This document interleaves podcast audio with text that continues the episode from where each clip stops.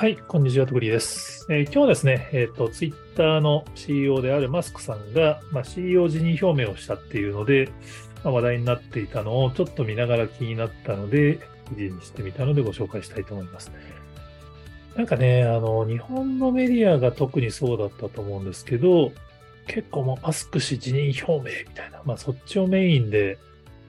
あの報道してるケースが多くて、まあ、よくよく読めば、公認が見つかり次第って書いてあるとか、あの、愚かな人が見つかればって言っているみたいなのをちゃんと紹介すれば、まあ、その、従来の辞任、まあ、普通の辞任表明ってね、もうやめて関わらないっていうイメージなんですけど、全然違うよっていうのが伝わると思うんですけど、まあ、伝わらない報道が多かったんで、ちょっと記事にまとめてみたんですけど、まあ、これは、あの、詳しい人はよくご存知だと思いますけど、マスクさんが辞任表明をしたのは、辞任すべきかどうかのアンケートを取って、まあ、辞任すべき人が多かったんで、まあ、ある意味仕方なく書いた感じはあるんですよね。その、I will resign as CEO as soon as I find someone foolish enough to take the job. まあ、公認になるような愚かな人が見つかれば、すぐに CEO 辞任にしますって。でも公認はまだ見つかってませんよっていうのは、すぐにはやめられませんよって話なんですけど、ポイントはその後ろに、その後もソフトウェアとサーバーのチームを私は運営するよって言ってるんですよね。ツイッターってソフトウェアのサービスですから、ソフトウェアとサーバーのサービスですよね。ツイッターの一番大事なのってソフトウェアじゃないですか。それは俺がやるよって言ってるなんで、CEO 辞めてもサービスは俺が見るよって言ってるんですよね、このツイートは。要はこれ続投表明なんですけど、これをね、やっぱ辞任表明つって報道しすぎちゃうのはちょっと正直どうなのかなっていうのが、まあ、率直な印象ですね。まあ、あの、イーロン・マスクさんとしては、あの、CEO 業務ってね、本当に、まあちょっと僕もあの数年だけ CEO をやったことがあるんですけど、まあ、結局こう、対内的、対外的な、いろんな業務があって、特にツイッターの場合には今問題になってるようなその誹謗中傷とか、ヘイトスピーチとかどうすんだみたいな、法律守んのかみたいな、EU とどうすんだみたいな、めんどくさい話がいっぱいあるんですよね。で、マスクさんはそういうのやりたくないはずで、それをやってくれる愚かな CM を探してるっていう話なんですよね。こんな採用の仕方したらもう見つかるものも見つかんなくなっちゃうんじゃないかっていうのはちょっと心配しちゃうんですけど、まあ、この記事で、えっと、書きたかったのは、ま、そっちの方ではなくて、まあ、あの、イーロンマスクはまだやる気満々ですっていうのはありつつ、結構ね、ちょっと心配なのは、その、これに向けて、その投票でどうもマスクさんはちょっと読み違えちゃってんじゃねえかなっていうのが、ちょっと立て続けにあったんですよね。今回のその辞任表明を彼がしなくちゃいけなくなったのも、その自分でやった、私はあのツイッターのトップから降りるべきだと思いますかっていう投票に対して、イエスが過半数を占めちゃったからですよね。これ、まあ彼のことなんで、当然自分が辞任するような結果になる投票をやりたがるはずがないっていうはずで、でもこうなっちゃったっていう。でもね、ネット投票ってこれありがちなんですよね。こういうその、辞任すべきですかどうですかっつったら、もうその愉快犯の人たちがイエスに投票するに決まってんじゃんって話なんですけど、イーロン・マスクさんからしたら当然自分のフォロワーに対する投票だから、まあ、人気投票を取れば自分が勝つと思ってたと思うんですよね。まあ、これ、こういう記事書いたら、いやいや、もうマスクはあの CEO は降りたかったから、降りたいからこの投票やったんだみたいなコメントもいただきましたし、また左翼がみたいな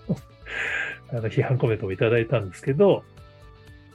これね、違うと思いますね。やっぱ、あの、投票を始めてすぐに、あの、ことわざにあるようにあなたが望むものに気をつけろよ、みたいなツイートをしてるんですよね。だからその、当然自分が辞めないでっていう投票結果になると思ったら、辞めろっていう投票が来ちゃったから、まあ、マスクさんからしたらね、こんな大変な会社、俺が面倒見てやってるのお前ら分かってねえなっていうので、ちょっとこう、簡単にやめろって言うんじゃないよっていう意味でツイートしたんでしょうけど、結局投票結果変わらなかったっていう。なかなか悲しい話だと思うんですけど、その前の週もね、同じようなネット投票のミスをマスクさんしてるんですよね。まあ、これ、そもそもその辞任投票せざるを得なくなったのは、その、マスクさんが言論の自由を謳っていたにもかかわらず、ジャーナリストのアカウントを停止しちゃったんですよね。で、これはま本人からすると自分のジェットの場所をずっと追っかけているアカウントがあって、まあ、これは本当家族の、あの、家族を危険にさらしかねない行為なので、もうありえないと彼の中では思っていて、当然その、ボットもバンすれば、その、ボットのバンだけだったらまだよかったんですけどね、その、イーロンジェットの位置情報に関する話を書いているジャーナリストのアカウントまで、まあ、同じボットのグループだと見なして凍結しちゃったんですよね。で、これがやっぱり世界的には言論の自由を歌っといてジャーナリストのアカウント停止するってどういうことだっつって大反発を受けた。僕もあれはがっかりしましたけど、その大反発を受けたんですけど、で、まあ彼は仕方なく、まあそのジャーナリストのアカウント凍結解除しろっていう声が多かったんで、凍結解除の期間をどれぐらいすべきですかっていう投票を取ったんですよね。でこれ彼としては、まあこれで、まあ1週間後ぐらいの結果になって、1週間後にちゃんとお前らの言うこと聞いて解除したよっていう手を取りたかったんだと思うんですけど、残念ながら今すぐっていうのが多くなるんですよね。で、これ面白いのが、まず0時56分、12月16日の0時56分に4択で投票を始めるんですよね。俺のあの位置情報をリアルタイムで晒したやつの解除を、いつがいいですか？今すぐ、明日、7日後、さらに長くっていう。4択でやったら、今すぐが43%で、7日よりも長くっていうのは38%で結構接戦だったんですよね。多分、マスクさんはこの結果を見て、このままだとやばいと。今すぐになっちゃうと。これはかっこ悪いから、せめてやっぱ長い方にしたいと。で、これ、足し算すると、今すぐが43%なんですけど、それ以外は、要は57%ですんで、その、7日以上の2つを足しただけでも52%で、今すぐ勝てるんですよ。なので、イーロン・マスクさんは0時56分に投票4択で始めたんですけど、1時33分、もう30分後に悪いと。ちょっと選択肢多すぎたと。やり直すって2択でやり直すんですよ。これ彼なりのやっぱり論理的に考えるからやってしまったんだと思うんですけど、今すぐと7日後に変えたんですよね。だから、さらに長くっていう人が38%いたんで、7日後と38%出せば今すぐ勝てるんで、まあ、これでやり直せば7日後が選ばれるだろうと思ったら、残念ながら今すぐ勝っちゃったっていう。ネット投票あるあるなんですよね。その選択肢が4択だったから、もっと長くが多かったんだけど、2択になった瞬間、なんとなく7日後と今すぐだと今すぐ多くなって、まあ多分これはその、期間も長いから、そのアンチマスクの側の人たちがみんな投票しようっつってこっちに投票させたとか、ボットじゃないかみたいないろいろ議論もあるんですけど、まあ、いずれにしてもそのオープン型の投票でこういうのやるのが間違ってるって話なんですけど、その辺やっぱり意外にマスクさんは、なんて言うんだろうな、こういうネットのこう、ユーザーの心理みたいなのは案外分かってないんじゃないかなっていうのはちょっとこのくだりで見えた感じですね。まあ、直近でもあの、ツイートにインプレッション数が出ていて、まあ、それその左側に出し続けるか右側に変えるかみたいな投票もしてましたけど、あのインプレッション数が出るとかね、まあ、その、マスクさんはそれフォロワー数多いから、すげえ数多いから、嬉しいかもしれないけど、あれ、やっぱフォロワー少ない人からだと、あそこ少ないとめちゃめちゃ